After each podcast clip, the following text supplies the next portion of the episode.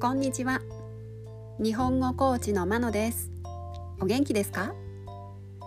このポッドキャストでは日本語のいろいろな表現を紹介します。このような表現を知っていると相手が言っていることがもっとわかるようになりあなたが言いたいことがもっと言えるようになります。今週は複合動詞を紹介します。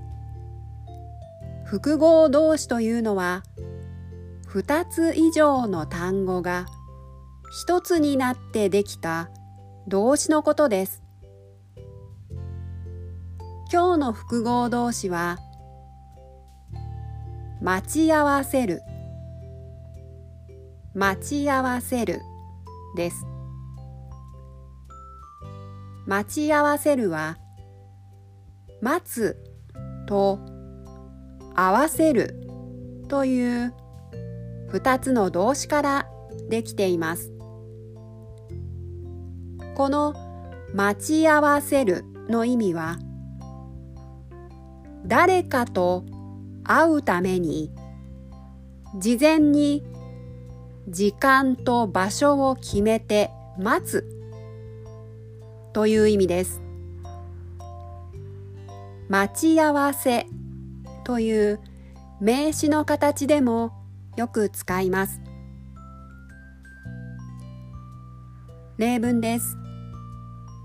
1駅で友達と待ち合わせている。2明日7時に喫茶店で待ち合わせましょう。3彼はいつも待ち合わせに遅れてくる。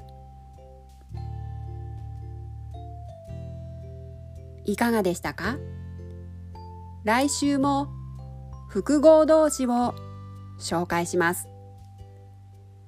では今日はこの辺で。さようなら。